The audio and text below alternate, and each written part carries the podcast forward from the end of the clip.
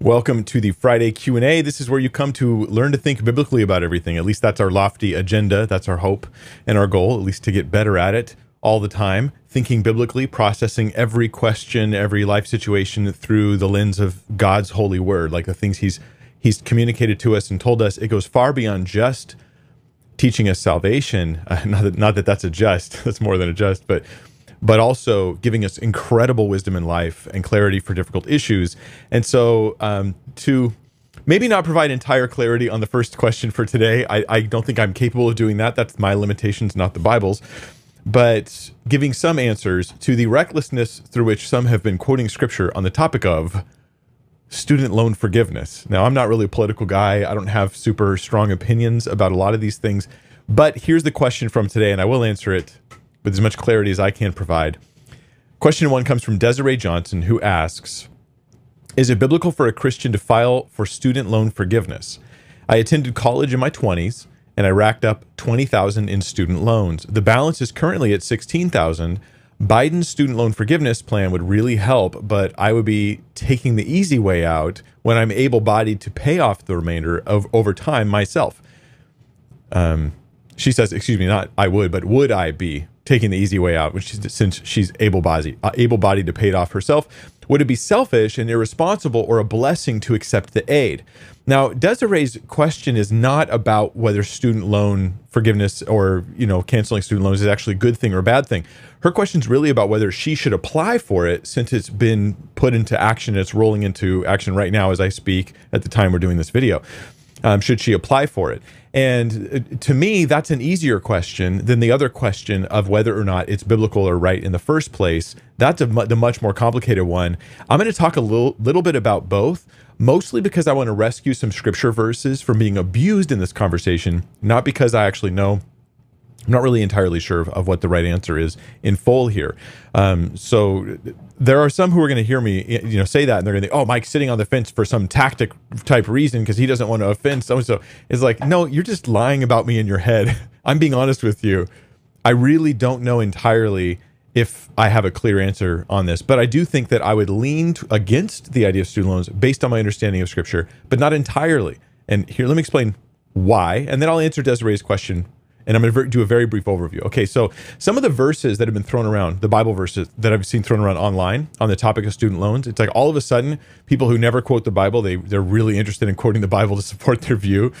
Um, Matthew eighteen, verses twenty-one through thirty-five, I won't read the whole thing, but many of you know it. It's the parable of the unforgiving like debtor. This guy that owes money, he's forgiven a great sum. He goes to his, his fellow who owes him a little bit of money, and he won't forgive that man.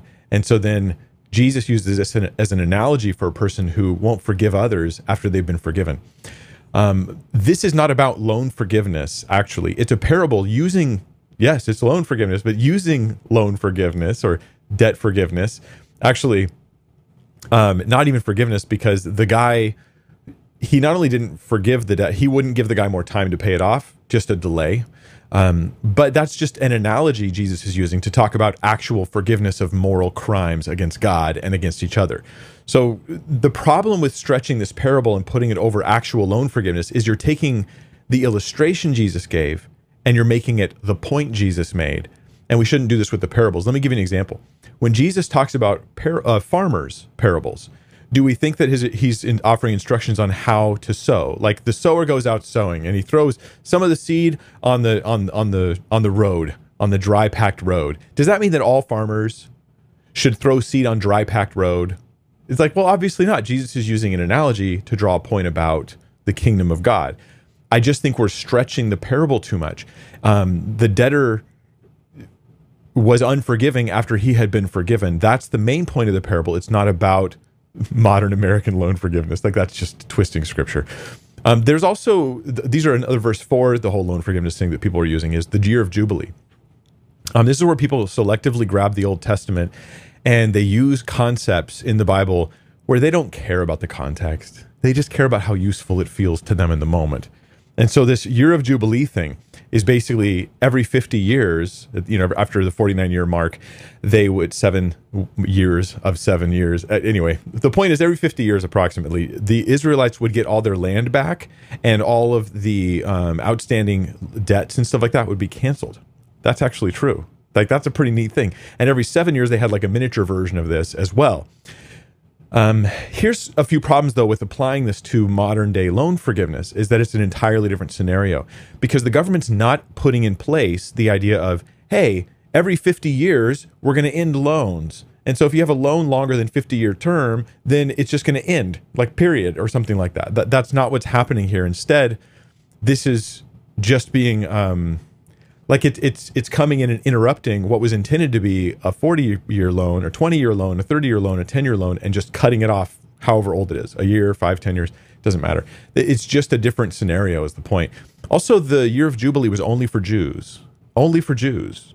So this would be saying that we can only do this for certain people groups, or maybe just for Americans, um, but we're not going to be offering the same kind of liberties to others who are not citizens. That's interesting. That, that that's how you'd have to apply it to be consistent. But here's probably the biggest issue: is they knew it was coming. Um, when you took out a loan in ancient Israel and they had a fifty year jubilee, and you knew it was ten years till the jubilee, the conditions of the loan would be that it was a ten year loan, because they all knew at, at that point it was going to end. So it wasn't as though the lender says, "Whoa, all of a sudden halfway through your loan payments, it all just gets dissolved." Like, that's just a different scenario. We shouldn't say it applies. This doesn't refute loan forgiveness. It's just saying, I'm just saying it's not the same thing. Another one is the gospel itself. Uh, didn't God distribute your, your debt and my debt and the masses of other people's debts to Jesus Christ, who took our debt to the cross? And the answer is, like, absolutely, he did that. Is that what loan forgiveness is? And I think that's where the parallel breaks down. Because loan forgiveness is taking the, not all the debts of Americans, but the specific debts of certain, certain kinds of debts of certain kinds of Americans, and distributing the payment of those debts to all other Americans. Right? That's a very different scenario. Here, the, the as I understand it, the, the president is taking unilateral action. So it's not, we're not voting on this. It's, it, it'd be different, actually. Think of it this way. If America collectively voted, a significant majority voted, hey, we just want to pay off the, the, the loan debts of uh, student loans, then I'd be like, okay, well, that's actually a lot more like that whole Jesus thing, because it's a voluntary debt paying. But this is different. This is one man unilaterally taking action to, to you know, pay off the debt of others using the funds of people who haven't offered to do that. So this is different. It's very different than the example of the gospel. Um, so we should just recognize that. And because the government doesn't have money, and we have this vision of like, the, forgive me guys, I'm going to speak and I hope I don't make a mistake here, but I think this is all true. The government doesn't have its own money. It has your money. It has taxpayers' money, or it has a printing press. And so whatever it does has to come from one of those things.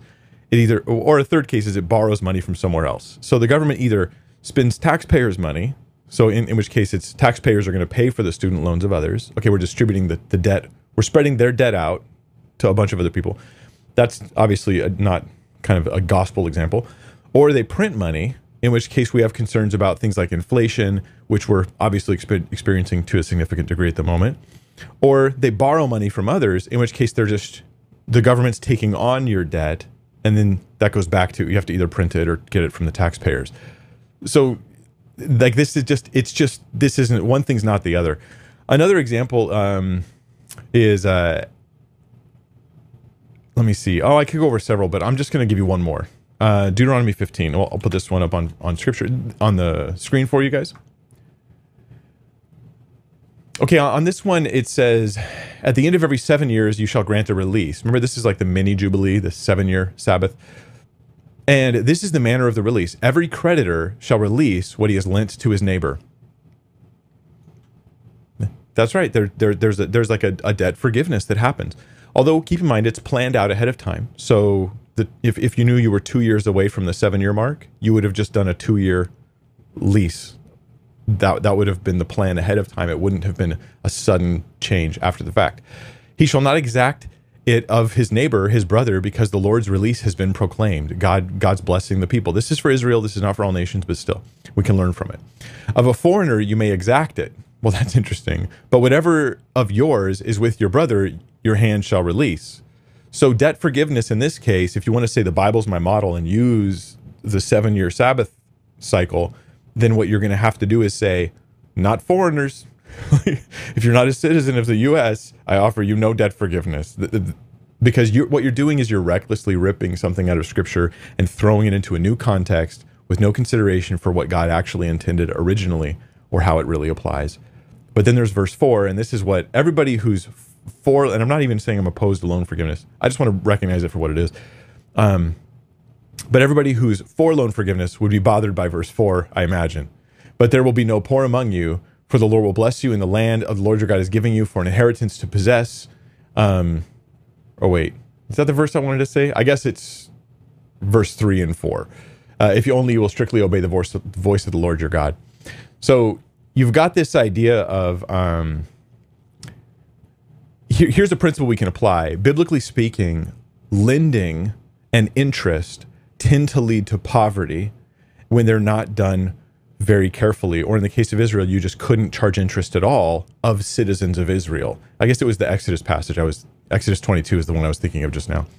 Exodus twenty-two, verses twenty-five through twenty-seven t- talks about this. You, you could, you could, if you were Israelite under the law, you could charge interest of strangers, but not of native Israelites. You couldn't charge them interest because interest might lead them into slavery.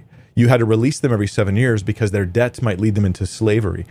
It was the slavery issue that God was primarily avoiding with these topics. He didn't want them to be stuck into poverty, poor among them who were forever perpetually poor. This was the thing that God was avoiding, I believe. So the verses that are used for loan forgiveness definitely speak against using money to oppress the poor, using interest to oppress the poor, and having generational debt amongst the, amongst the people of Israel. And there is some application for us today. Is that the same as student loan debt forgiveness? I don't think so. I think that this seems like a disconnect. The two things seem different. Not that there aren't some people, right, but not the majority of those with student loans probably aren't in that category. Um, but then the verses people use against it, and they go, ah, so the Bible's against this thing. Um, um, well, Psalm thirty-seven twenty-one says, the wicked borrows but does not pay back, but the righteous gives is generous and gives. It's true the wicked borrows but does not pay back, but that's not really an argument against loan forgiveness, because loan forgiveness, at least if it's done with, with morality and done with a willing heart on the part of the person who who owes who uh, owns the the uh, the pay, what do you what do you call that person? The debtor, the the debtor who you owe the money to, if they're willing to give you, they're not making you wicked because you're not paying back. Verse twenty-one of, of Psalm thirty-seven is saying, if you borrow money and then you choose not to pay it back, have no intention of paying it back, that's wicked.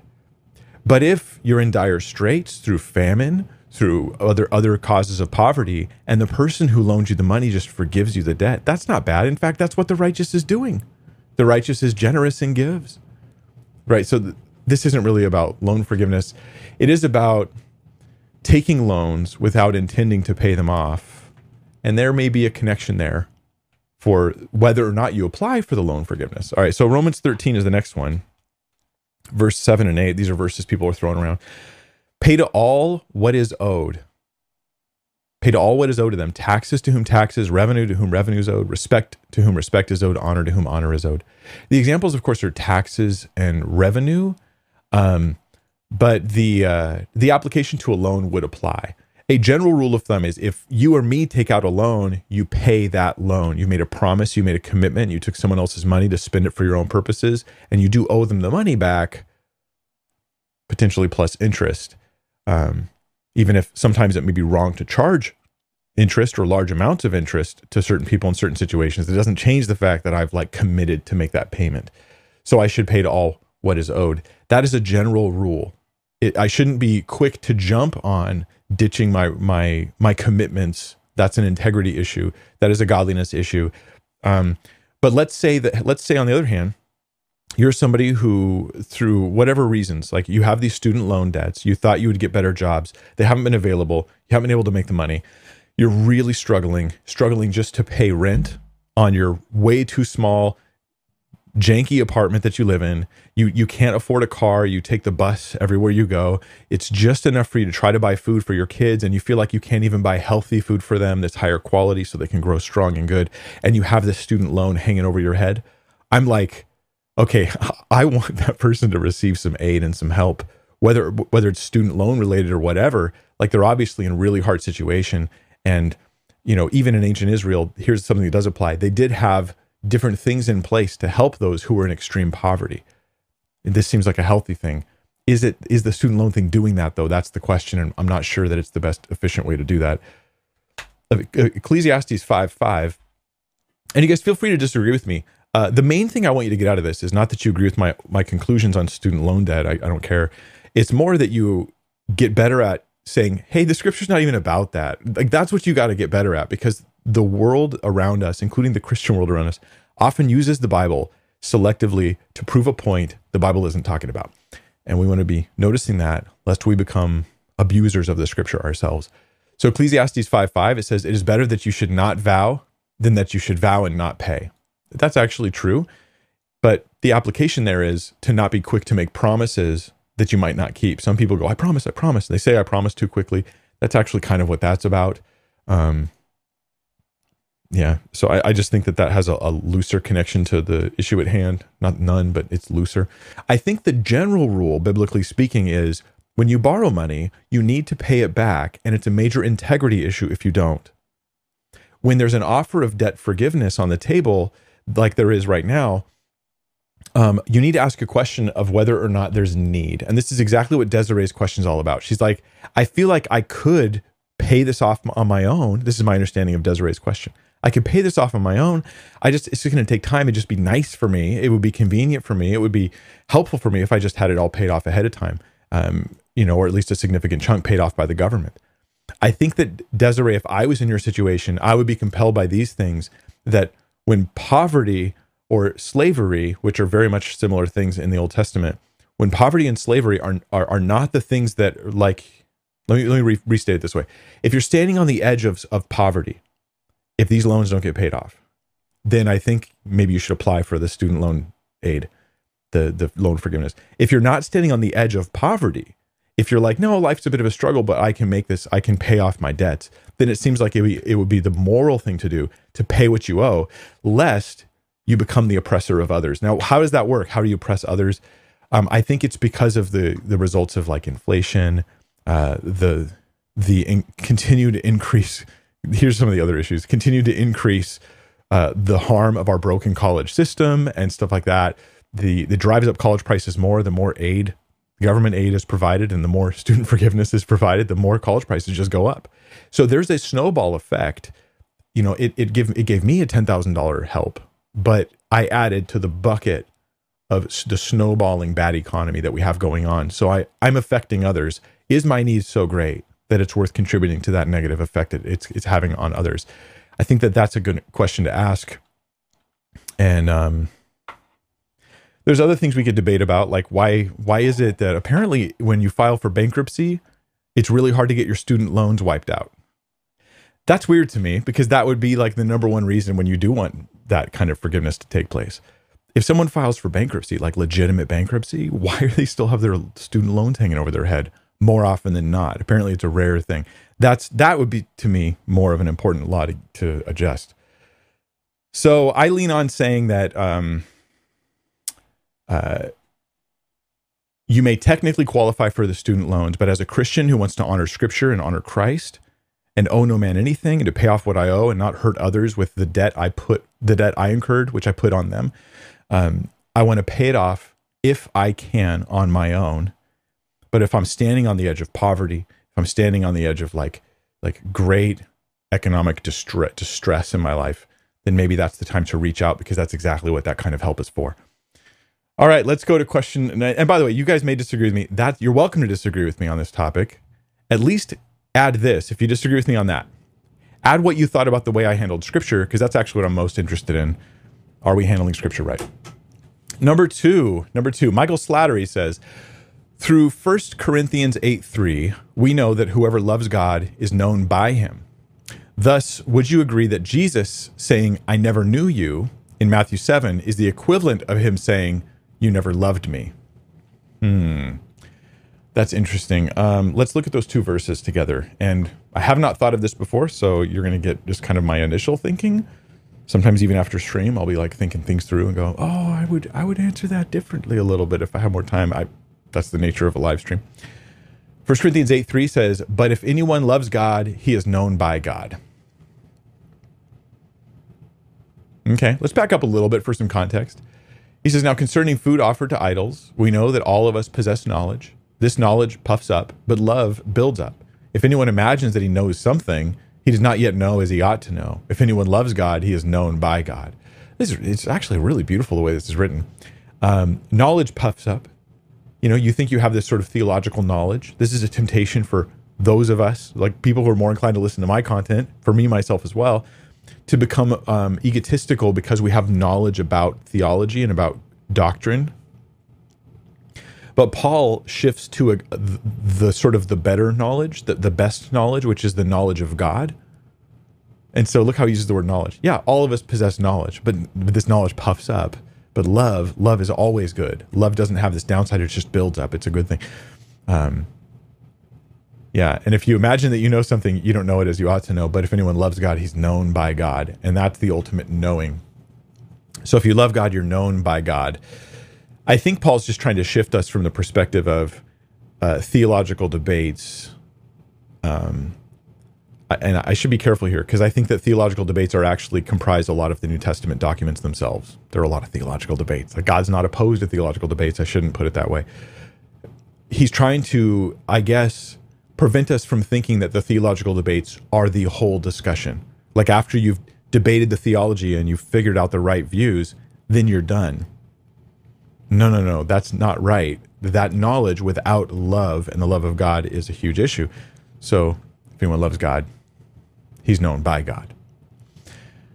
So um, the, uh, the verse then that you brought up to pair with that is Matthew seven, where Jesus says, I never knew you. Okay, so let's, um, not everyone who says to me, here's Matthew seven twenty-one, not everyone who says to me, Lord, Lord, yeah, we were there, will enter the kingdom of heaven, but the one who does the will of my Father who is in heaven. On that day, many will say to me, Lord, Lord, did we not prophesy in your name and cast out demons in your name and do many mighty works in your name? Then I will declare to them, I never knew you. Depart from me, you workers of lawlessness. So the important thing here, I think, for this context is Jesus says, I never knew you, to people who called him Lord, and they did works in his name. And he's like, I never knew you, which implies, th- this does imply at, at, the, at every stage of the things they were doing, as they were doing Christian ministry or ministry in the name of Jesus, they did not know Jesus truly. So that, that does seem to apply. Now, we've, we've looked at both separately. Your question is how they work together. Um, so would I agree that Jesus saying, I never knew you in Matthew seven is the equivalent of him saying, you never loved me?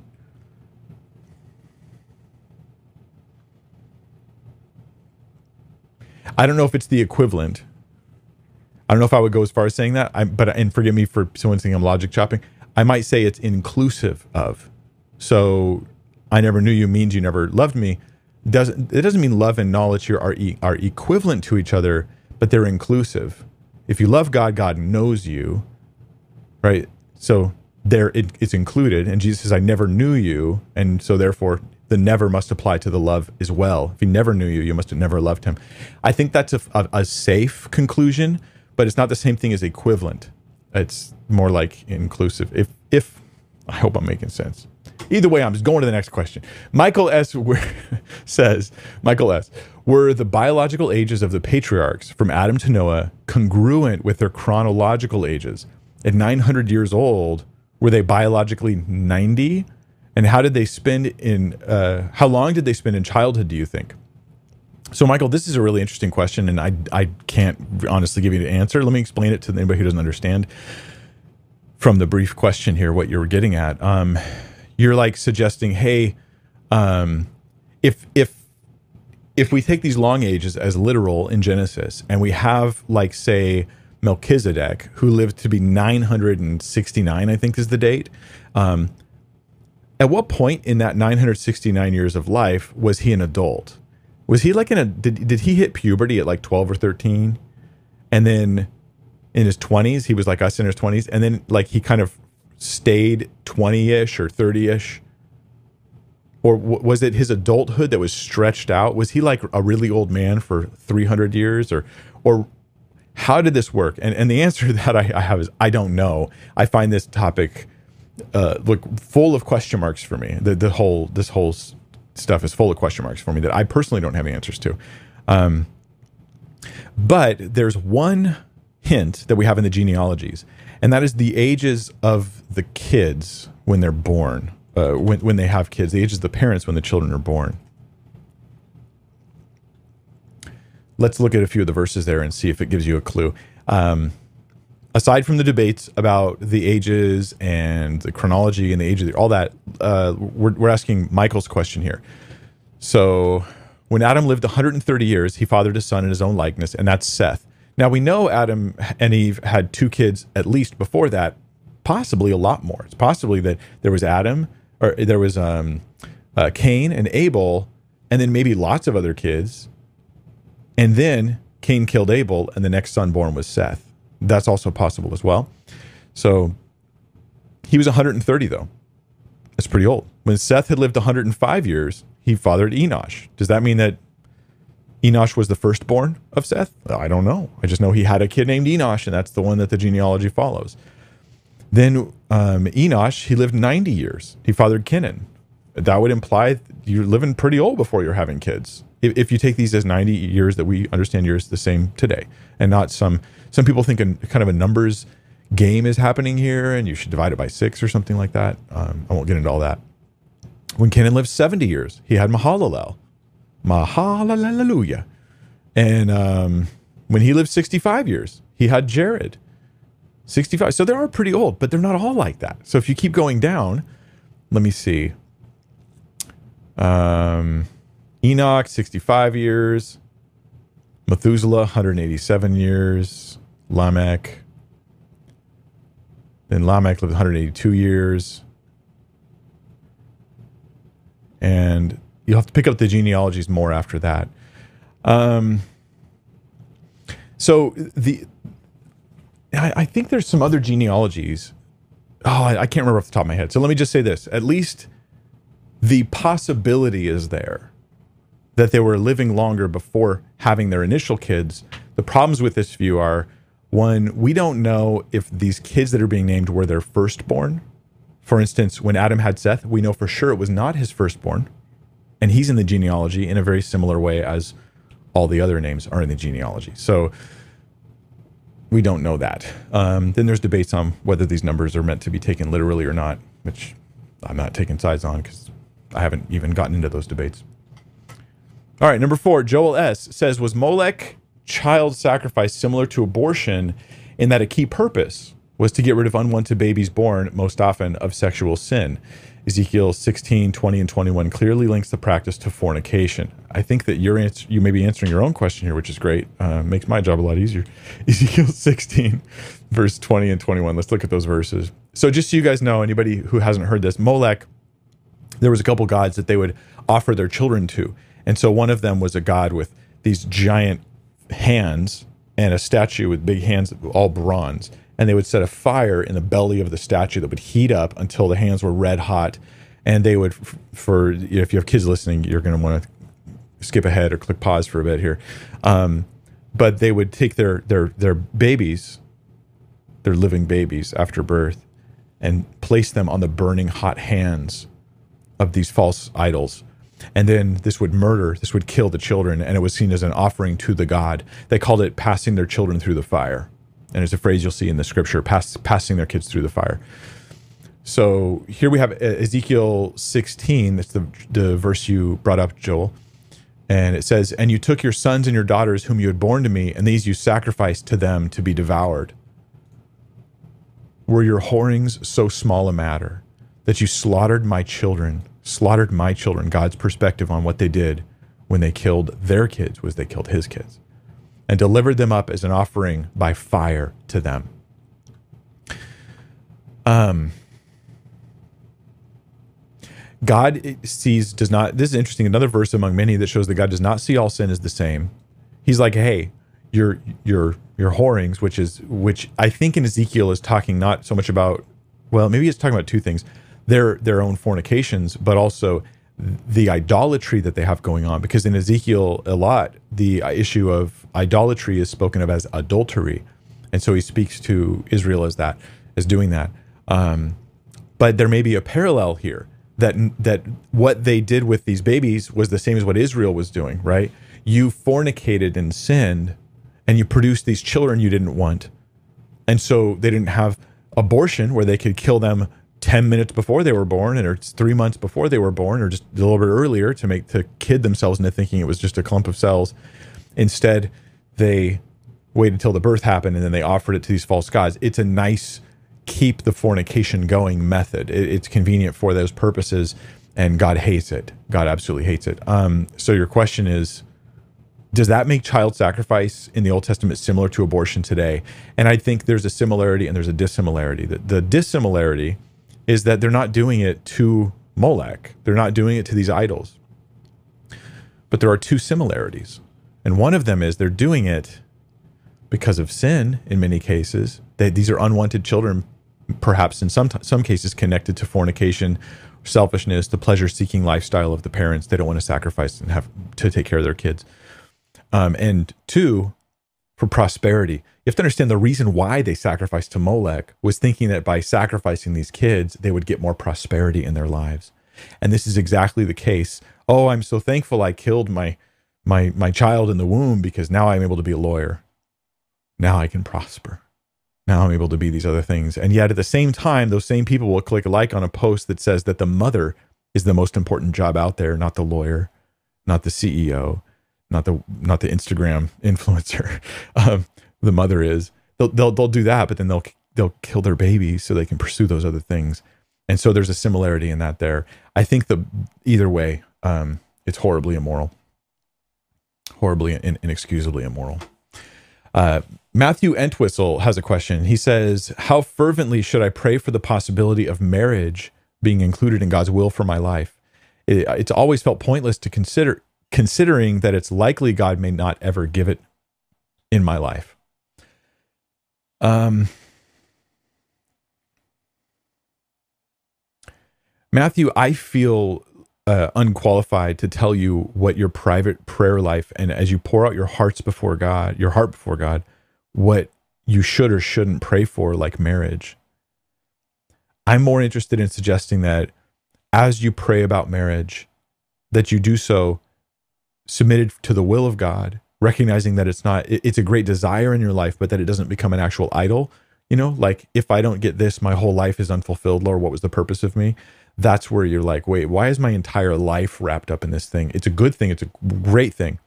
Um, in general, I would say marriage is a good thing to pray for, because marriage is a good thing.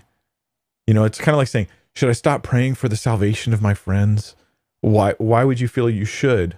Is there a, but I feel like they'll never get saved. But like, why would you stop praying though? Like, why why not just keep praying and asking that God does a work in their lives? So I don't see why you there'd be a rule for you to stop praying, except just to guard your heart and say, I, I want to say, Lord, you are still enough for me. You are still good enough for me. And I can still be content with the life that I have right now. Um, but you getting married, married is not only dependent upon whether God has somebody who he's going to put in your path and you're going to get married to. Uh, what we don't see in Scripture is an entirely passive attitude towards marriage, which is what I sort of felt like I should have in, in my younger years. And I slowly came to realize that I thought, I think that was my baggage and it wasn't Scripture.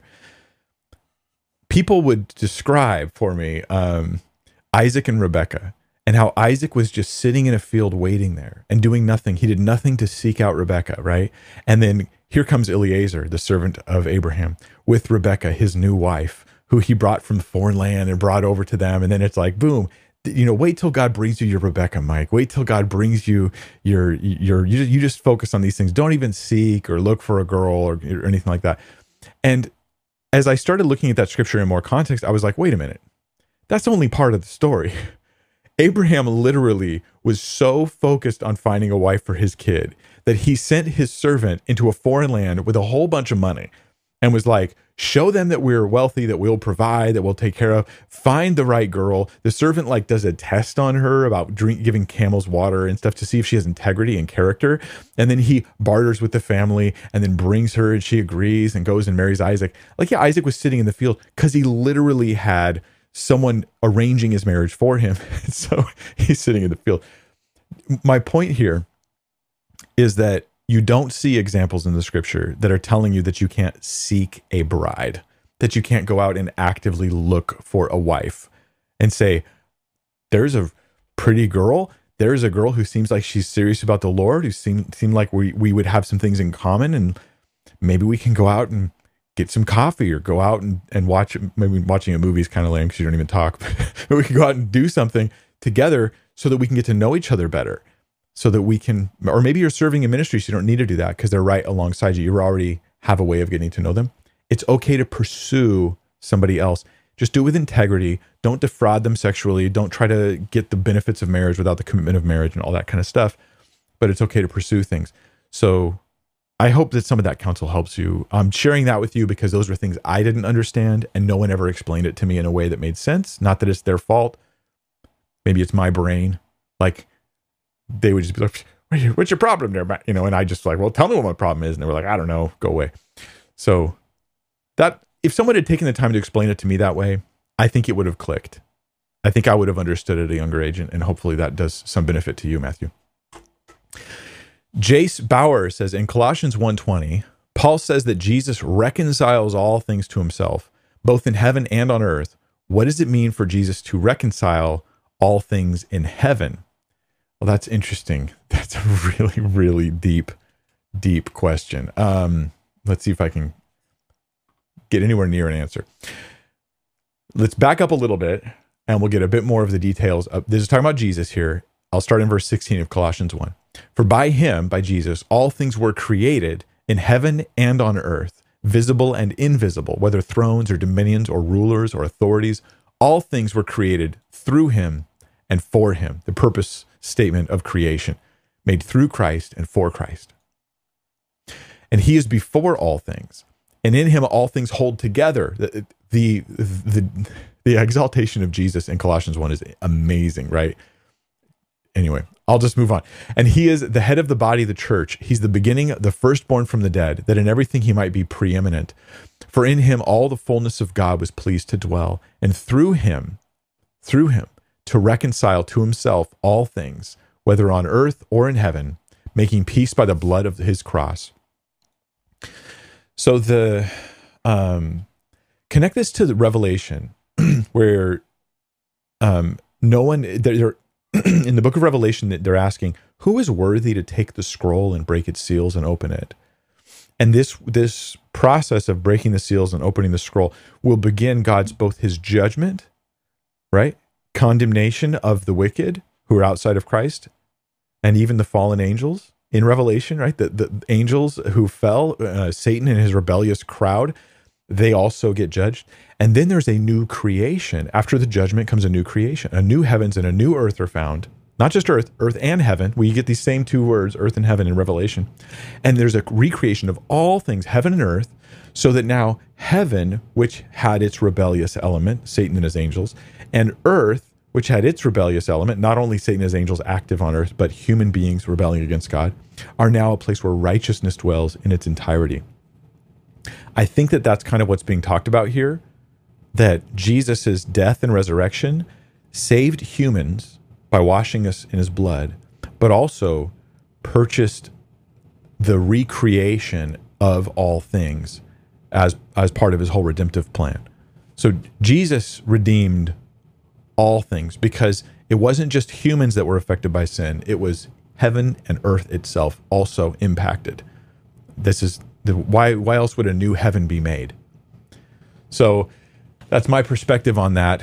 Um, yeah. Let's go to the next question. Number seven.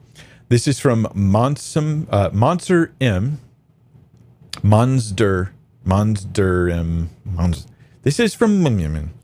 Is Matthew twenty-eight, verses eighteen through twenty, calling for all Christians to leave their respective countries to share the gospel, or just some? How can I tell if I'm to leave my home country to share the gospel? And this is actually like, this is one of those questions that uh, I struggle with at a younger age. I remember Keith Green. Okay, some of you guys, you know who Keith Green is. Um, and I actually really like Keith Green a lot. Um, just a real like on fire for Jesus, really passionate young musician who died many years ago, but but it was like it, part of that whole Jesus movement, right? And he has some really cool songs. Um, and and they're not like modern music at all, but you guys might look it up, Keith Green songs, and uh, check it out. So I'm just laughing because I know like my wife would hate that kind of music, not like she's unspiritual, it's just it's the music style she hates. I'm so flexible to enjoy just about any kind of music, just about, that I just listen to lyrics mostly. Um, and lyrics are what I care about. So that's what I like about Keith Green is his lyrics. Um, but but if you're a music music person, not a lyric person, then uh, you might have other opinions. All right, so Matthew twenty-eight, verse eighteen through twenty says, and Jesus came and said to them, oh, by, oh, by the way, Keith Green, the reason why I brought that up was because he told people that in this passage, Jesus commanded us to go, and unless you've been specifically told to stay where God has you, you were commanded to go, and everybody should be a missionary and leave where they live and become a mission missionary. That was m- m- at least my understanding from the things that Keith Green said. Like I say, he was super on fire, willing to willing to do anything for Jesus, but did he understand this verse right? And I think the answer is going to be no. So let's read it again. Jesus came and said to them, all authority in heaven and earth has been given to me. Go therefore and make disciples of all nations, baptizing them in the name of the Father and of the Son and of the Holy Spirit, teaching them to observe all that I've commanded you. And behold, I'm with you always to the end of the age. Let's stick on that verse, that part of verse nineteen right there. Some people think the command is go, which means whatever nation you're currently in, you have to leave to a new nation.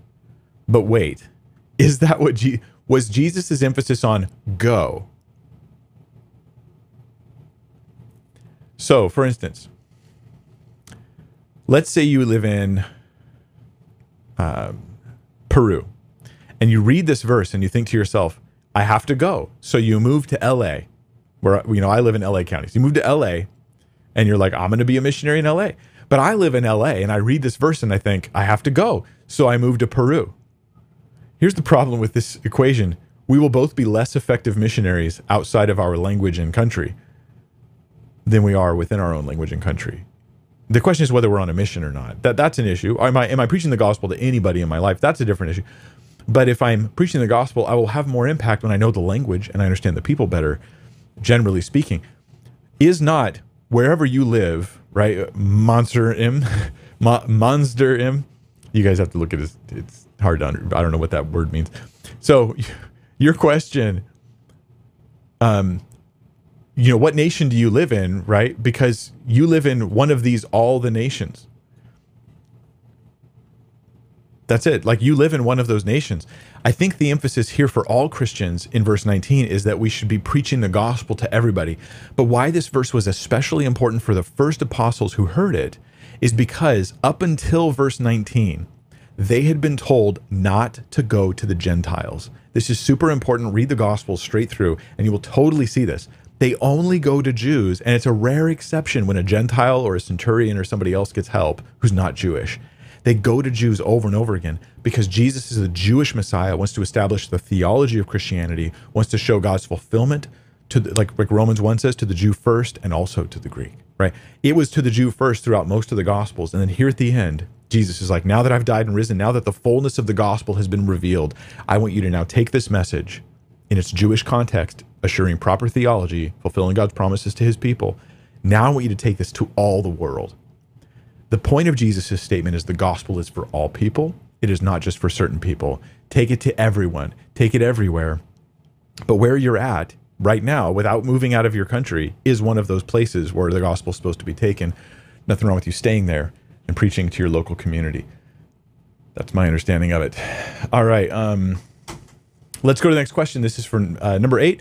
Libby Neef says, I have some Christian friends who have gotten pregnant out of wedlock, and I feel like they expect you to react just the same as if they were married. What's the right response in this situation? Oh. Um, Libby, I, I, My heart goes out to you, Libby, because I feel like people will come up to you and they will tell you I'm pregnant, and then they will stand in judgment over your facial expressions. And maybe this is partly they they don't want to feel guilt over the things they've done. Um, so here's been my response when people have done that to me, uh, for what it's worth. Okay, this is not me quoting scripture to you. But when somebody comes to me and tells me, and this happened before, like, I'm pregnant and they have not, they're not married yet, um, I if I sense in them a genuine awareness that this was a, a sinful thing that they did, I still don't want to devalue this beautiful baby and this wonderful life. And so my rule is, babies are always a good thing. The baby part is a wonderful thing. Like, you should have you should have been married, yeah, but, but the baby part, that's a wonderful thing. So I try to celebrate the baby because there's nothing wrong with the baby, right? There's, and I'm not, I'm not going to put a shadow over the life of this baby and the existence of this baby because of the sin that that led to the child's conception, right? But the sin wasn't just the fornication, it was the context. There was no marriage. There was no lifelong commitment. I mean, and this is something that's very dominant in our culture. Even Christians will think that it doesn't matter if you get married or not. And I'm just like, Christians, like, you're not Christian in this area of your life, that's for sure. And sexual immorality was a huge issue. You know, it was bigger than political commitments to the New Testament church, far bigger than political issues that we would face today and we would argue about today and divide over today. Sexual immorality, that was like a huge and massive and continual issue that they, wherever the gospel went, this issue of sexual immorality was meant to be ironclad in the heart of Christians. Let it not even be named among you. That being said, if someone comes to you and they're like, hey, I've, I've got a baby, celebrate the baby. But this is probably a revelation to you if you didn't know they were sleeping with their, their boyfriend or girlfriend, boyfriend, I should say, um, already. Now you know.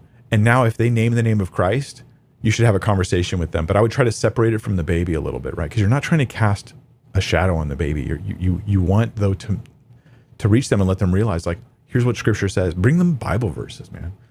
Right? Let it not even be named among you.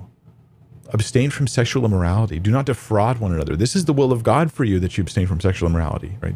Th- these are important principles that need to be hammered, hammered, hammered in our churches, more so than so many of the other issues that we're talking about. Sexual immorality, pornography, um, all those types of compromises need to, we need to wake up the conscience of our people on those issues.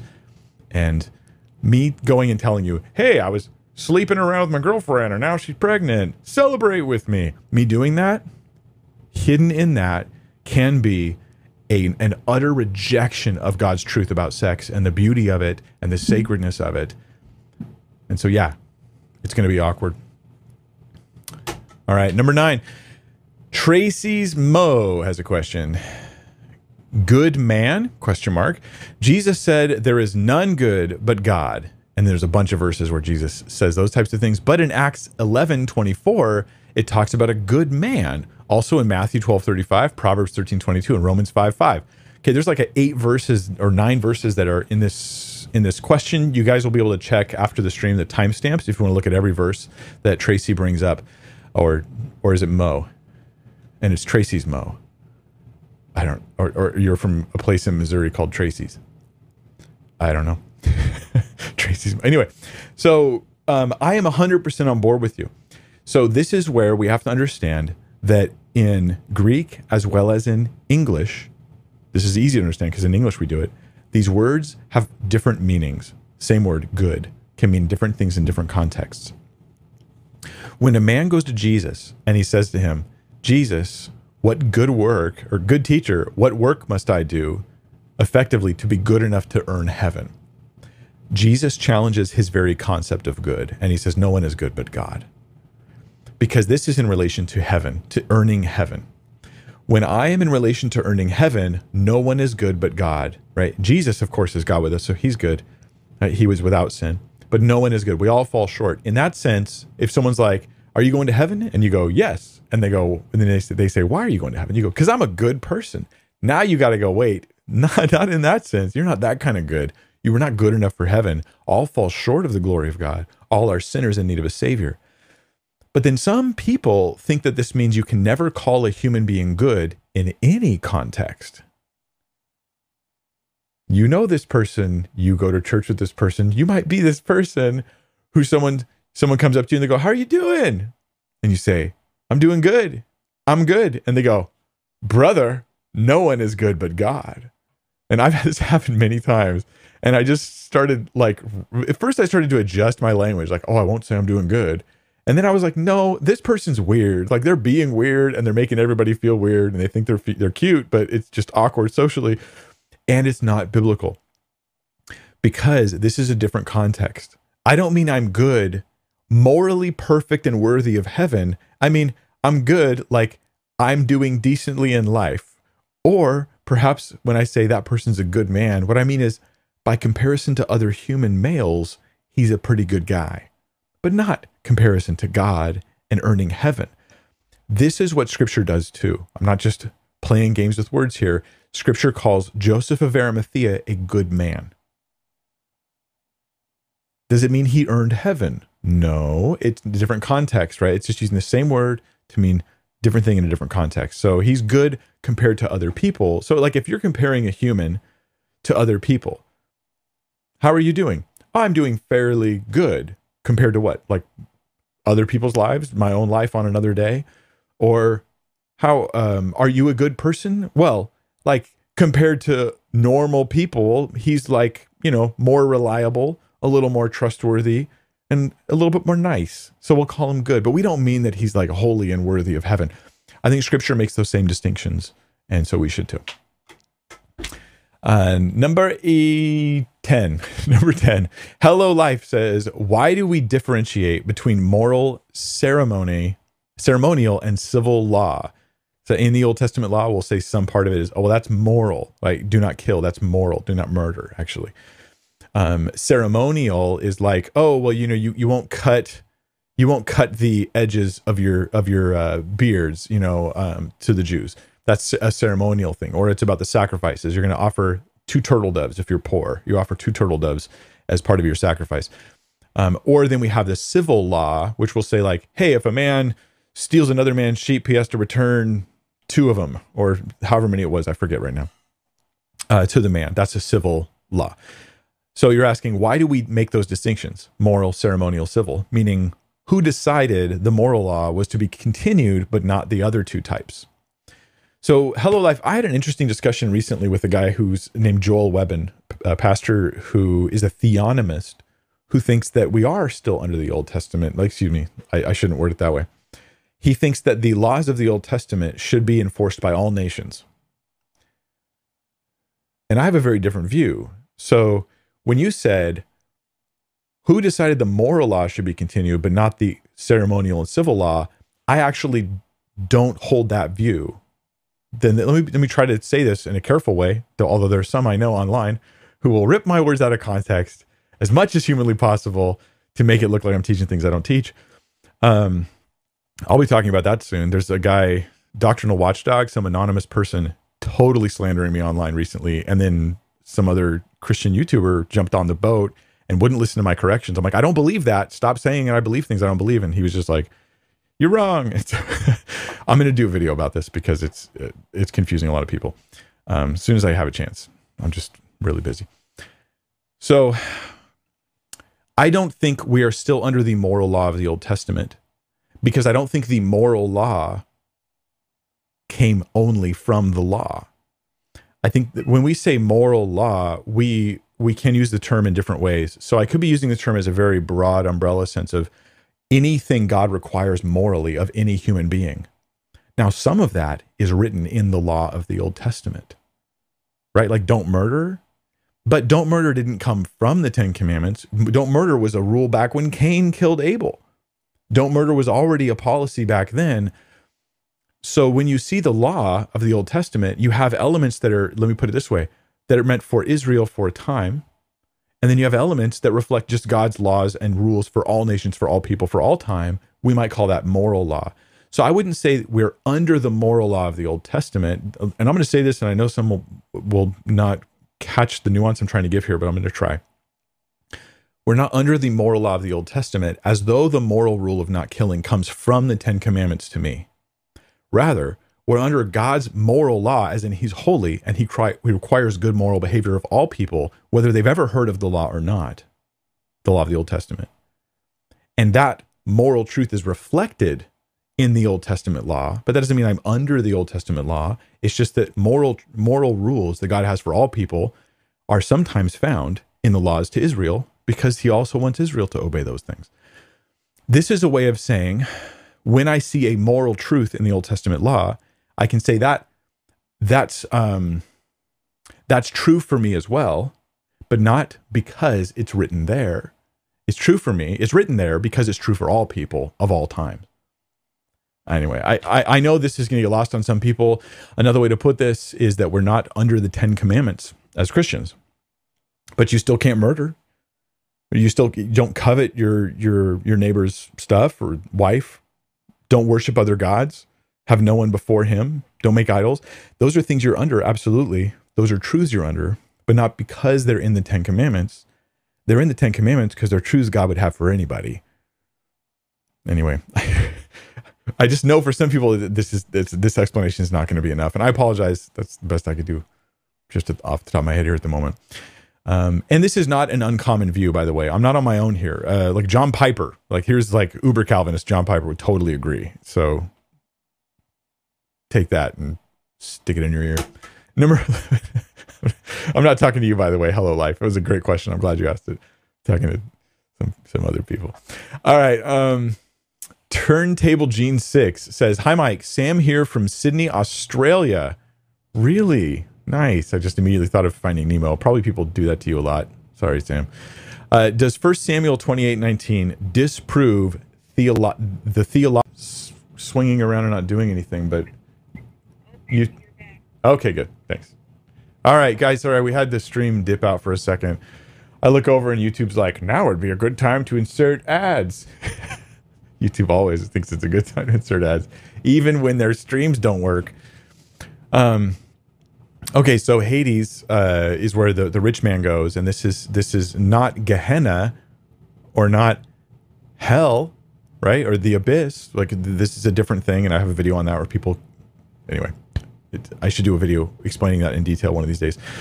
Um, but then uh, Lazarus, who is like the one who was basically saved, right? He goes to Abraham's bosom. This is a place of comfort, and it it's I don't know if the place is meant to be called Abraham's bosom, or if it's more that. Literally, Abraham is there, and Abraham like basically greets him and comforts him. So it's Abraham, like he, Abraham gave me a big hug, you know, is what it's saying. So he's in the place of comfort. Um, the, the idea is that before Christ died, these are the sections people went to before they died. That's the theological doctrine. It's not essential to Christian faith. Not all Christians hold to it. I, I lean on that view though. Um, but then after Jesus died and rose, he took all those who were in Abraham's comfort and he took them up to with him to be with the Father. And so that's why when Paul's like, hey, if I die, I'll be with Christ. He wouldn't be in that waiting place. He'd be with Christ immediately. All that to say, here we are in the verse you asked about. The Lord will give Israel also with you into the hand of the Philistines. This is the right verse, right? Yeah. And tomorrow you and your son shall be with me. The Lord will give the army of Israel also into the hand of the Philistines. Ah, okay. So this is in a larger section. I have dealt with this before. You guys can check it out if you go to bible thinker dot org and you use the, listen to my words carefully, clip search feature. There's two search features. Use the clip search feature and you type in like Samuel or something or witch because there's a witch in this passage. And you can get answers to those questions. But let me answer this specific question from term, turntable, Turnable Gene six, also known as Sam. So Saul goes and he inquires of a witch. The witch does this sort of medium thing to try to bring up some spirit. A spirit actually shows up. It's Samuel. And Samuel speaks to Saul and rebukes him. The witch is shocked. She seems, it seems to me she didn't expect this to happen. She was just uh, faking things or using demons. She didn't expect the actual person to show up for real. And so Samuel shows up and he's mad at Saul. And Samuel shows up from where? Well, from wherever he's been as a dead spirit, as a disembodied spirit. He's he's been wherever there there has been. And then he tells Saul, yeah, I got a prophecy for you. You want you want a prophecy? Here's a prophecy. You're you're gonna die. And then he uses the phrase after he says you're gonna die, he says, you'll be with me.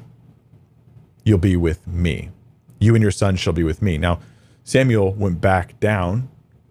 So the question is, does this disprove the idea of Abraham's bosom?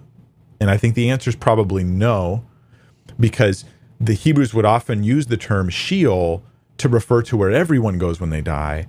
And that would refer to like this sort of Hades afterlife type location. Jesus may have offered more specificity by saying, ah, but the ones that are saved, they go into this category, and the ones that are unsaved go into this category. One goes into comfort, one goes into suffering, while they wait on a final judgment. So I think that um, it doesn't disprove it, because by that terminology of being with me could refer to going into the afterlife, into the place of the dead, right? That's terminology that would fit the theology of Abraham's bosom. It doesn't prove it either, this passage. It just doesn't refute it. It would work either way. All right, let's go to the next one. This is Elijah B. Elijah B A's a philosopher. All right. Um, oh, the colon's just missing. Okay, so Elijah B is the guy asking the question. The question is, as a philosopher, I want to say that only God is or can possibly be perfect. How do I reconcile this with Matthew five forty-eight?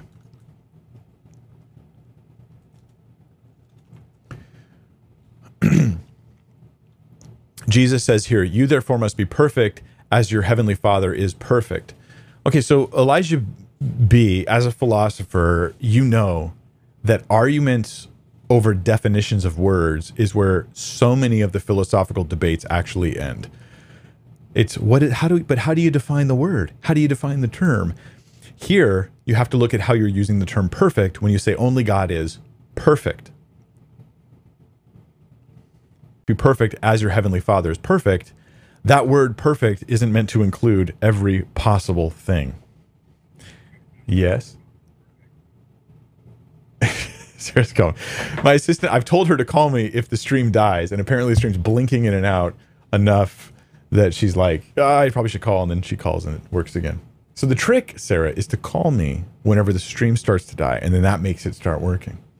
That's the trick. Thank you, Sarah, for fixing the stream.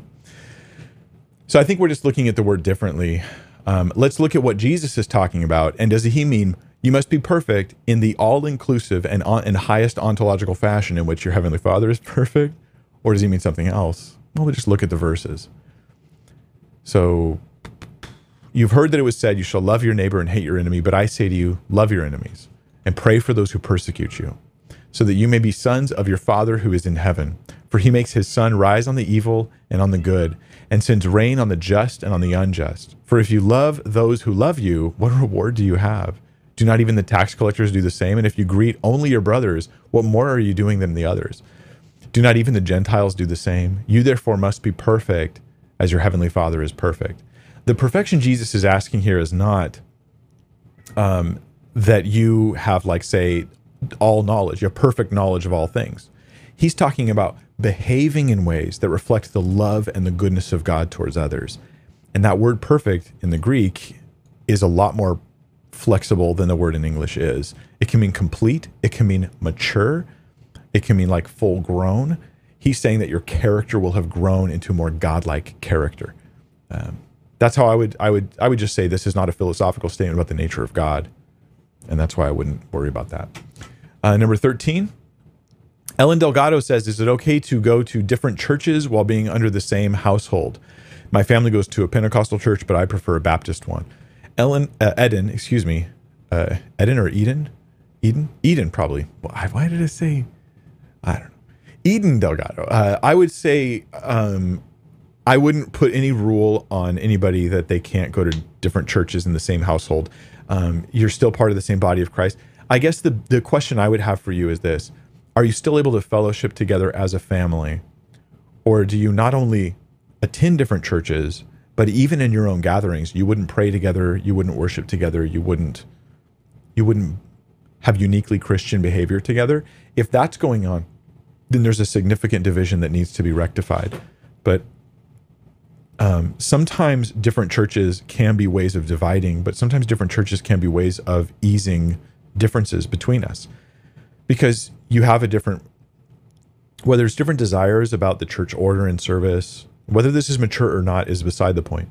Um, whether it's different desires about those things or different beliefs about some secondary issues in the Christian faith, when when you have a church that you're part of, that you're plugged into, that is more in line with where your perspectives are on those things, it can make for easier and better fellowship in that environment.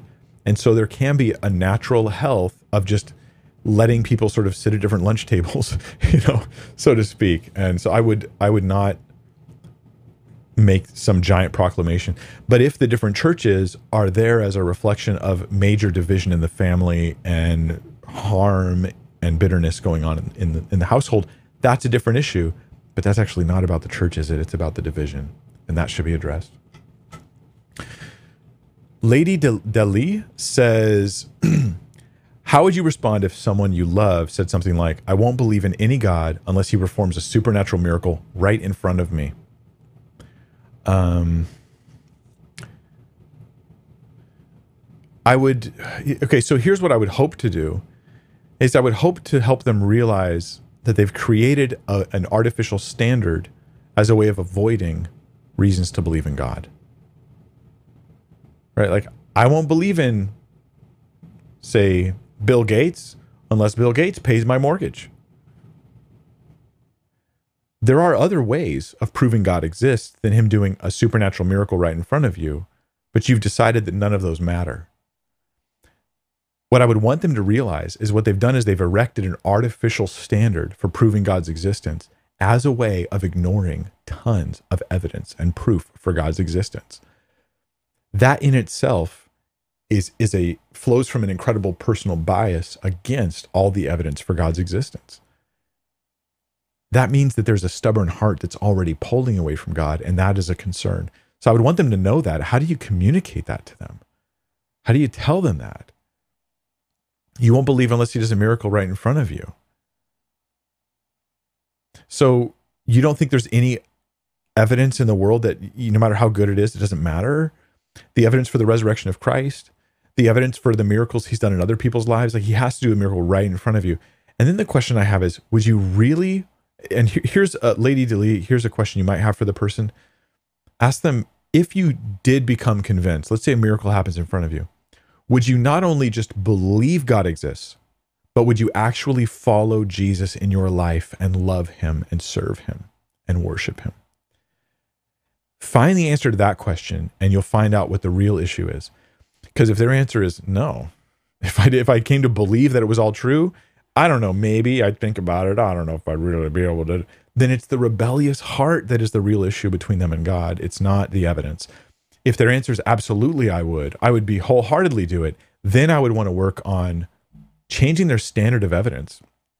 Because an attitude that goes to God, I mean, look at Jesus, okay? When, when Jesus was doing miracles, he did many miracles, and the Pharisees and the Sadducees, they had heard of his miracles. And they had good reason to believe he did miracles. In fact, they even at one point said, oh, he does it by the power of Satan, right? Because they're trying to explain away these miraculous things Jesus is doing. But then when they go, do a miracle for us like you did in these other places, Jesus does nothing for them. And he says, the only sign they'll be given this generation is, and then he talks about his death and resurrection. Because when a stubborn heart turns to God and says, forget all your evidence and all your proof, I don't care. Dance for me, monkey. like when, when, when that heart goes to God, they don't tend to get an answer. It's the heart that's the issue. And the humble heart receives Christ, and the, and the arrogant heart rejects Christ even when there is evidence. So I don't want to deal with that. God give you wisdom to help the person to see it, because they probably think they're being very smart. Cody Phillips has a question. It says, I was asked if Satan was omnipresent. I said no, but met some pushback. What are some good Bible verses to prove why Satan is not omnipresent and why this attribute is exclusive to God?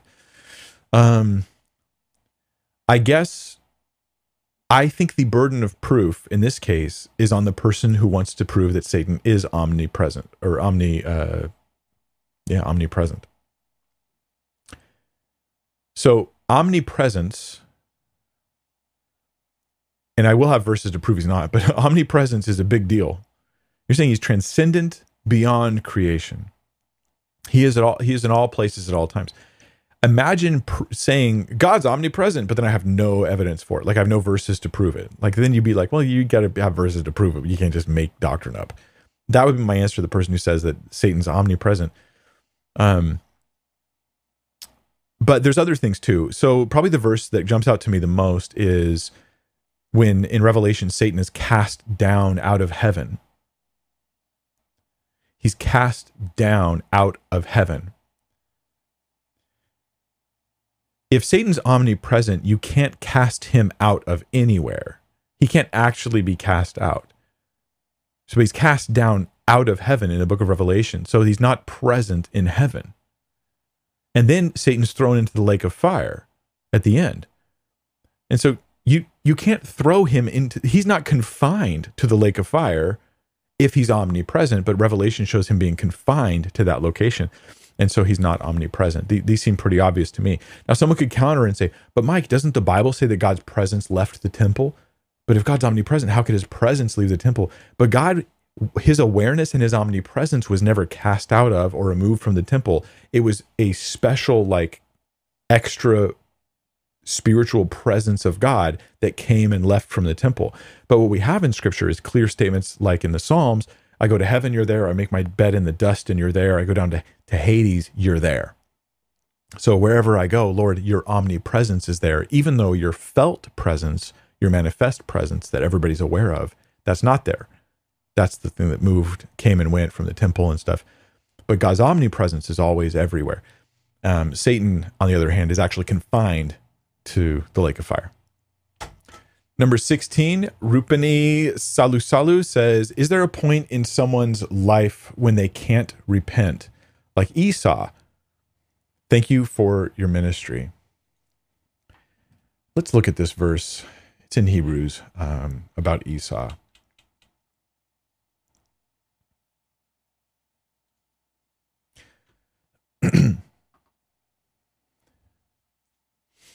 There's a warning um, that we would not become like, there it is, um, like Esau, so that no one is sexually immoral or unholy like Esau, who sold his birthright for a single meal. For you know that afterward, when he desired to inherit the blessing, that's what he wants, he was rejected, for he found no chance to repent, though he sought it with tears. So Esau seeks to like undo the deal he made about the, the meal and change the blessing that his, his, his dad had already given a blessing to the other son. And so he comes out after the fact and he's seeking for a way to like fix what harm he caused and the problems he, now he was, he was tricked, like they were all tricked by Jacob, but before that trick, he actually did sell the birthright. So he didn't really have a righteous grounds to try to say it belonged to him. He sold it. He gave it up for a bowl of food. And so he didn't find a chance to repent because it was too late. There was no chance to repent. Um, the and I'm, when I get to Hebrews, I'm going to be doing eventually, I'll do a, a whole study on the whole once saved, always saved doctrine and whether or not, because uh, I'm on the fence on the, on the issue, to be honest. And I know that drives some people nuts. Look, but I'm not the answer of all the theology of all Christians. I just don't know some things and I'm honest about it.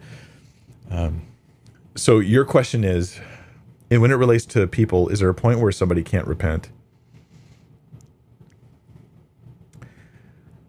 I think it depends on what you mean by can't repent. Esau's not, he didn't find a chance to repent. It seems like it's connected not to his ability, not to his willingness to repent, but that the judgment, so to speak, had already come down. There's the warning in Hebrews here is, um, the offering of the gospel of Christ has been given, and if you're an unbeliever and you reject that offering, when judgment comes, you will not have another chance to repent. I, I believe that this is the case. This is against universalism, right? That after you die, you're going to have a chance to come to Christ. But that it will be, no, you have rejected the offer. You gave it up. And so there's no more opportunity to repent. That would be, it seems to be the Esau connection. And that seems consistent with the rest of Hebrews when you read it in context. Like this is like, there's a dividing line this moment. If you if you reject Christ, if you continue with an unbelieving, not just have at any point, but continue with an unbelieving heart, you eventually lose your opportunity for salvation, and it's upon death ultimately that happens. Does that mean that a person gets to a point where they can't repent? Uh, I don't think so. I think that if you are alive, you're still alive, you have at any po- at any point, you say, Lord, I repent. God's not like, nah, I don't want you anymore. I think that comes after death and not before. So I think the Esau example, my current understanding, and maybe this will change as I teach exhaustively through Hebrews next year, I'll start doing that. I'll readdress these issues, and you can consider this my current thinking, and you can have your own thinking on these issues, of course. Um, but what about somebody whose heart is so hard that that they will they simply will never repent, right? It's not that God says no. It's like if they did repent, he would say yes and receive them. It's rather their heart's so hard and so darkened that they're just never, ever going to repent. And I think Pharaoh might be kind of an example of that. Um, and I, it does seem to be the case that there's a, a situation where people get that way. That being said, let me read your question again and give you my short answer now, um, for you guys to think about. Okay, I'm not dictating the theology of all Christianity to you guys, but we are thinking biblically about things, trying to work through things, at least understand the categories of them carefully. Is there a point in someone's life when you when they can't repent?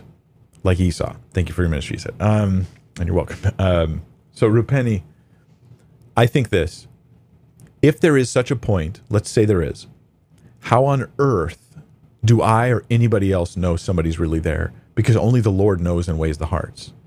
It, it on a pragmatic level, it just doesn't matter. I preach the gospel. I preach the gospel. When you saw uh, Paul, before he got saved, and he was persecuting Christians, and he was overseeing the killing of Stephen, and he was going around trying to get people to blaspheme Christ and interrogating Christians to get them to blaspheme the name of Jesus, you would have thought, that man was around when Jesus was doing his miracles. That man was around when we were preaching the gospel. That man was right nearby when we had Pentecost and all the amazing wonders of, of the work of the Spirit, and he rejects and persecutes Christians. Surely his heart is so hard, he will never get saved.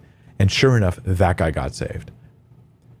Who on earth are we to think that we can draw a line over anybody's heart, including our own, and think, there is no hope for you? I think that that is a huge mistake, and there's too many biblical examples of hard-hearted people getting saved. How do you know someone's heart's so hard they'll never repent? They die that way. Like, that's the only way I know. Number seventeen, um, anonymous question here. My mom likes to take communion over people. Okay, it's like a ritual she does as a way of blessing others.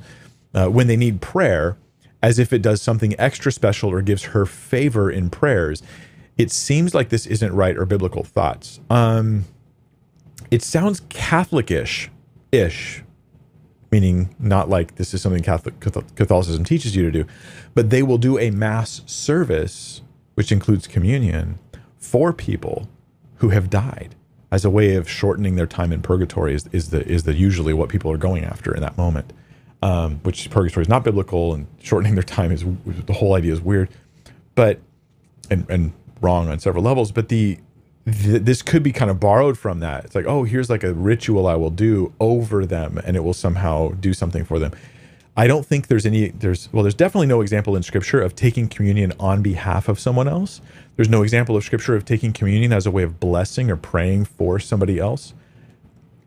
Communion is the thing that you do among Christians as a way of commemorating your your faith and trust in Christ and fellowshipping with each other. It's a glorious and wonderful thing. So I'd say what your mom doing, your mom is doing, is not found in Scripture. I don't think you can find Scripture that suggests you you should do this. I'd like to know if anybody has verses they're going to use to support that. And it it's more like a I would call it a, a spiritual placebo. I do this and it feels very spiritual to me, and lots of people have spiritual placebos. They aren't necessarily destroying their faith with them, but they're placebos. Like they're, and then if it's a practice you're trying to encourage others to do, this is how you get churches doing weird things that aren't biblically grounded. It just, those things kind of snowball um, over time. So it's great that she's praying over them. That part is effective and powerful. The taking communion over people thing is just, a, I would call it a spiritual placebo, and it could lead into strange things. Hopefully it doesn't. Hopefully it just ends there. Uh, yeah. So M E D says in Daniel twelve two, what are they awakening from? Oh, interesting. Daniel twelve two, talking about this future end time. It says, uh, I'll start in Daniel twelve one. Speaking of prophetic future events, at that time shall arise Michael, the great prince, who has charge of your people. And there shall be a time of trouble, such as there has never been since there was a nation till that time. This I would connect to the Great Tribulation and what Revelation speaks of and what Jesus talks about in some of his like end times statements in the Gospels. But at that time, your people shall be delivered. Everyone whose name shall be found written in the book. And many of those who sleep in the dust of the earth shall awake, some to everlasting life, some to shame and everlasting contempt. This is one of the clearest Old Testament statements about eternal destinies of humankind after death. So your question is, what are they awakening from? And the answer is, well, they're sleeping in the dust of the earth. That means they're dead. So it's a euphemism for those who have died. They are awakening or being resurrected. They're being brought back to life. They'll awake, some of them, to everlasting life. That is, they inherit eternal life. This is in the end of Book of Revelation. And some awaken or brought back up from this waiting time of being of being dead um, to shame and everlasting contempt. So this is speaking of a of a second death. Revelation calls it the second death that they will experience after they finally are judged for their sins. So yeah, this is interesting because it's a super old Old Testament passage talking about the eternal judgment of others, and it connects deeply with Revelation and with the teachings of Jesus on end times as well. So yeah. Uh, Kayla Wayne, question number nineteen, says, how do you discern what is vanity and what is not? Is wanting to fix appearances always vanity? Examples, covering scars with tattoos or having rhinoplasty to fix appearance after a broken nose. Um, Kayla, that's a tough question, and I don't know that I, I know the answer. Here's my personal gut thought on this, right, is that, um, and I'll give you some scripture that might support it, is that when you are just trying to um, take care of yourself in a healthy way, like you want to be presentable, you want to look decent, that that is not in the realm, in the realm of vanity. That could also be just in the realm of being mature and being a, a, a well put together individual who's taking care of your, your stuff. But when you are trying to compete with others so that you can be competitive with them, better looking than them, more attractive, more and more and more attractive, when these are all your goals, I think that's moving into the realm of vanity or other desires that are about exalting self. So we have lots of options nowadays we never used to have. The the surgery surgery options, plastic surgery type options are really wide and vast, you know. Um, this presents people with opportunities they never had before.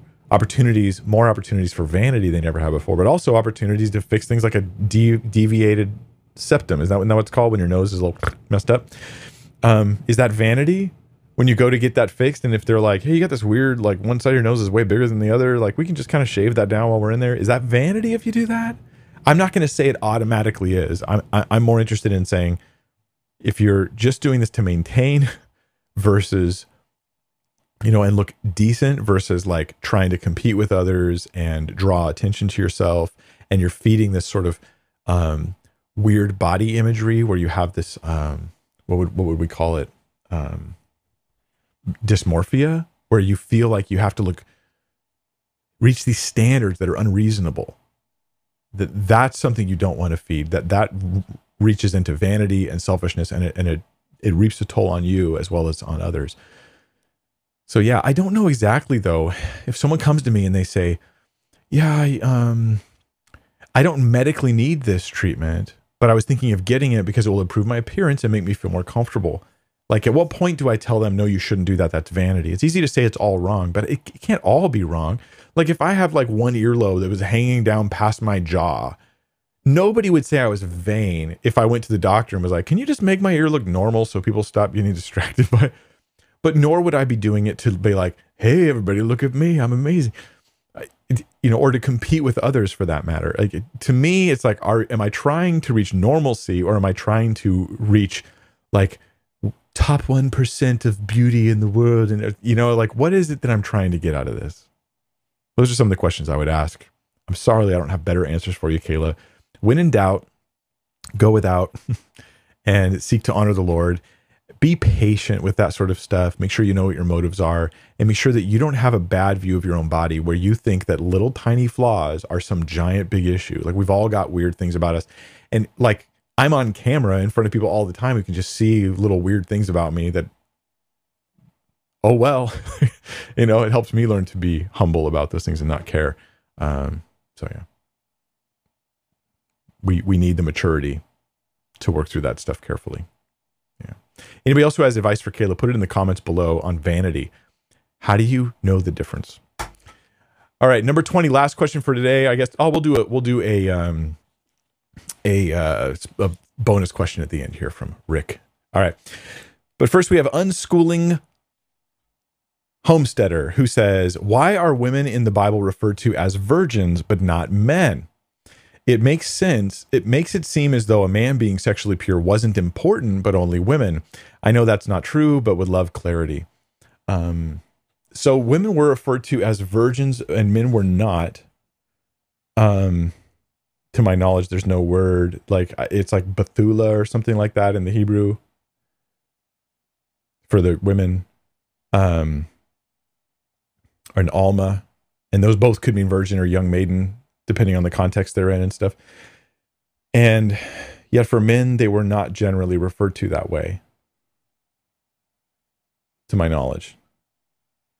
So I guess what we're doing, unschooling homes, unschooling homesteader, is uh, what we're doing is we're trying to guess at why that is. Why is that? And I would offer like two considerations that might make you cautious of drawing too many conclusions based on it. Um, the first one is that you don't know why. uh, you don't know why, like, the, a young man was not called a virgin, a woman was. Maybe it was only because a, a, a man can pr- cannot prove that he's a virgin, but there are physiological pieces of evidence that show that a woman is. And so a man being like, I'm a virgin, it just like, yeah, but how, who, how does anybody even know that? So maybe it was just simply that. It was like, how would we even know that you are? And so we don't use that term to describe you because there's no guarantee of any kind. That wouldn't have anything to do with sexism. That would have to do with biology, and it wouldn't be um, suggesting that like the only value of women is them being a virgin, or that men aren't supposed to be sexually pure. Um, not only that, the Bible actually very strongly speaks of the sexual purity of men and women, both, and not just one. Sexual purity, hugely, hugely, hugely important. God constantly rebukes Israel for fornication. He refuses to let the like sex s- slavery stuff happen where you just sleep with a slave. Um, the New Testament like makes such a massive issue of male and female um, sexual purity that that it would be it would be inconsistent with God for that to be the reason why. Okay, so that's one reason, is we have other explanations that make more sense. We have scripture that kind of pushes back on the idea that men are allowed to just sleep with whoever they want, um, and women should be sexually pure. Um, there are different connotations in, in between a man cheats versus a woman cheats, different practical impacts on life for people at that time, right? Because it's all immoral, but um, uh, but the legitimacy of the of the children and of those who are going to be born and stuff like that in their culture, that really matters a lot, and it's going to change if the woman cheats versus if the man cheats. But there's one other consideration I want to add, which is this. The Bible doesn't make up its own language for things. The Bible uses the existing language of the people, right? Like Hebrew, Aramaic, Greek. It's not actually making, it's not like uh, the Bible authors go, when we speak of women, we shall use these words. Whenever you had a young unmarried woman in that, especially at the time in those languages, you called her a virgin. That's what everybody called her. So the Bible would actually be confusing to people if it didn't use the term virgin to discuss those women, because they'd be like, well, who are you talking about? Is she married or not? So the Bible's going to use the existing language to communicate. We shouldn't read the Bible as though it invented the language. There's exceptions to this rule because there's times where the Bible takes a known word and it uses it in a special way. Paul does this with like the word agape. He's not the only person to ever use the word agape to refer to love or something like that, but he does define it differently. But this is easy to spot when the Bible uses words in special ways, because it will usually give you a definition of the word at that moment. It will use it with context that shows you there's deep meaning in this word and we want to say something here, the authors of Scripture, that our language normally doesn't say. So we're going to use the word and we're going to show you that we mean more by it than that. But those situations are different than the situation with uh, diversions. All right, we'll go to the bonus question. This comes from Rick, Soldier of God, who asks me the easiest question I've received in a long time. How do you like your steak cooked? Ah, finally, an easy question. One that doesn't make my head hurt. Um, I like it cooked medium rare. I'm a medium rare guy. And I feel like I lose a lot of the enjoyment of the steak, if it's, especially if it's well done. I'll do medium rare. I can handle rare, um, but not not well done. Ugh. Medium well, I'll tolerate. But yeah, I'm definitely a medium rare guy. Mm, you make me feel hungry. I want a steak now. So guys, thank you so much. Listen, I am going to be doing a video to respond to someone called Doctrinal Watchdog, who's like, I don't know who this anonymous person is, who is take, who's been systematically taking clips of me out of context to try to make people think I teach and believe things I don't teach and I don't believe. I tried to correct the person. They ignored my corrections for the most part. Um, then the Bible Thumping Wingnut News Network, another Christian YouTube channel, um, who I consider brothers in Christ, they did this whole video of like how I, I slandered John MacArthur and I'm, I'm, Uh, basically a bunch of things that I don't believe. I tried to correct them. They pinned, they left my comments up, but they left the video up that says things about me that aren't true. I'm going to be responding to all this here as soon as I can pull it together. I, I find this to be an annoying distraction from my work on women in ministry, which is what I'm absorbing every waking moment with right now, trying to get ready for the next study. Um, and that's my primary focus, but I'll do a short video. Well, it won't be short, but I'll try to spend as little time on it as I can preparing it to deal with these supposed things, because you know what? This is exactly how discernment ministry is not supposed to be run, where you look for any quote you can find out of, out of any context and try to rip and destroy people's reputations because you think you've found the, the wolf in sheep's clothing and all this other kind of stuff. Um, so I'm going to be putting up a video responding to that stuff, um, not because I think it'll fix Doctrinal Watchdog or even Tim Hurd, who, of Bible Thinking Thumping Wingnut. I asked if he would talk to me. I was like, can we get on the, get, get in a conversation? Can you reach? And he would not even reply to me. He would just cold shoulder, wouldn't even talk to me um, personally in, in private messenger, because I, I we have each other on messenger. Just ignored me. So I will do it though for a large number of people out there who are legitimately like, wait, Mike teaches that? Oh, I didn't know that. Oh, that's so sad. Mike's teaching those things. And I'm like, dude, I don't teach that stuff. This is clips out of context. So I will show all that to you guys coming up soon. I hate to be distracted by the drama. That is all. Thank you so much for joining. I will see you guys um, soon, within a few days. Maybe maybe it'll come real soon. A video. I'll respond to these claims about me. And other than that, the next Women in Ministry video is not until Monday, the twenty-sixth. The twenty-sixth. And I'm going to do head coverings. The head coverings video is finally going to be done. And I hope and pray that it blesses you guys and gives you great wisdom and answers the debates and issues that you've got rattling around in your head on First Corinthians eleven and the topic of head coverings and male-female relationships as it relates to women in ministry. See you then. Oh, let's pray. Um, Father, we ask for unity in the body of Christ. That's the big thing. We pray that you'd help us to be loving and unify with those around us in our lives who are Christians, that we could be gracious and forgiving to them, that we could see them through the, the same grace that we want you to look at us with, Lord, that we would extend the grace of Christ from us to others.